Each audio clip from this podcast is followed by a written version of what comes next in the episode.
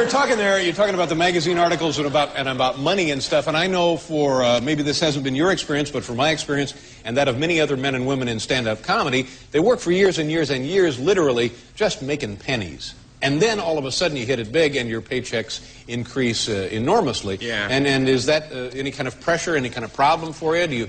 I, I'm, I'm, I'm completely all right with that. It's, it, it's just, it's, it seems to have. Uh, I seem to have relaxed into it nicely. Now, uh, I. Uh, it's a bit of pressure. I, I noticed that it changes you in little ways. Like it's changed the way I laugh at parties. Oh, really? Yeah, I used to go. I used to go.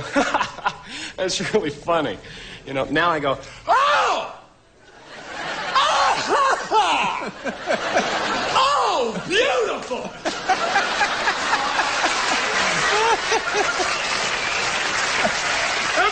Have you this one? oh! You laugh that way because you know you're wealthy. Is that? I'm very wealthy, and that, that's That's odd. I that's how wealthy people laugh. I wouldn't have guessed. Oh! Punks like you are a dime a dozen. I blow my nose off. I blow my nose punks like you.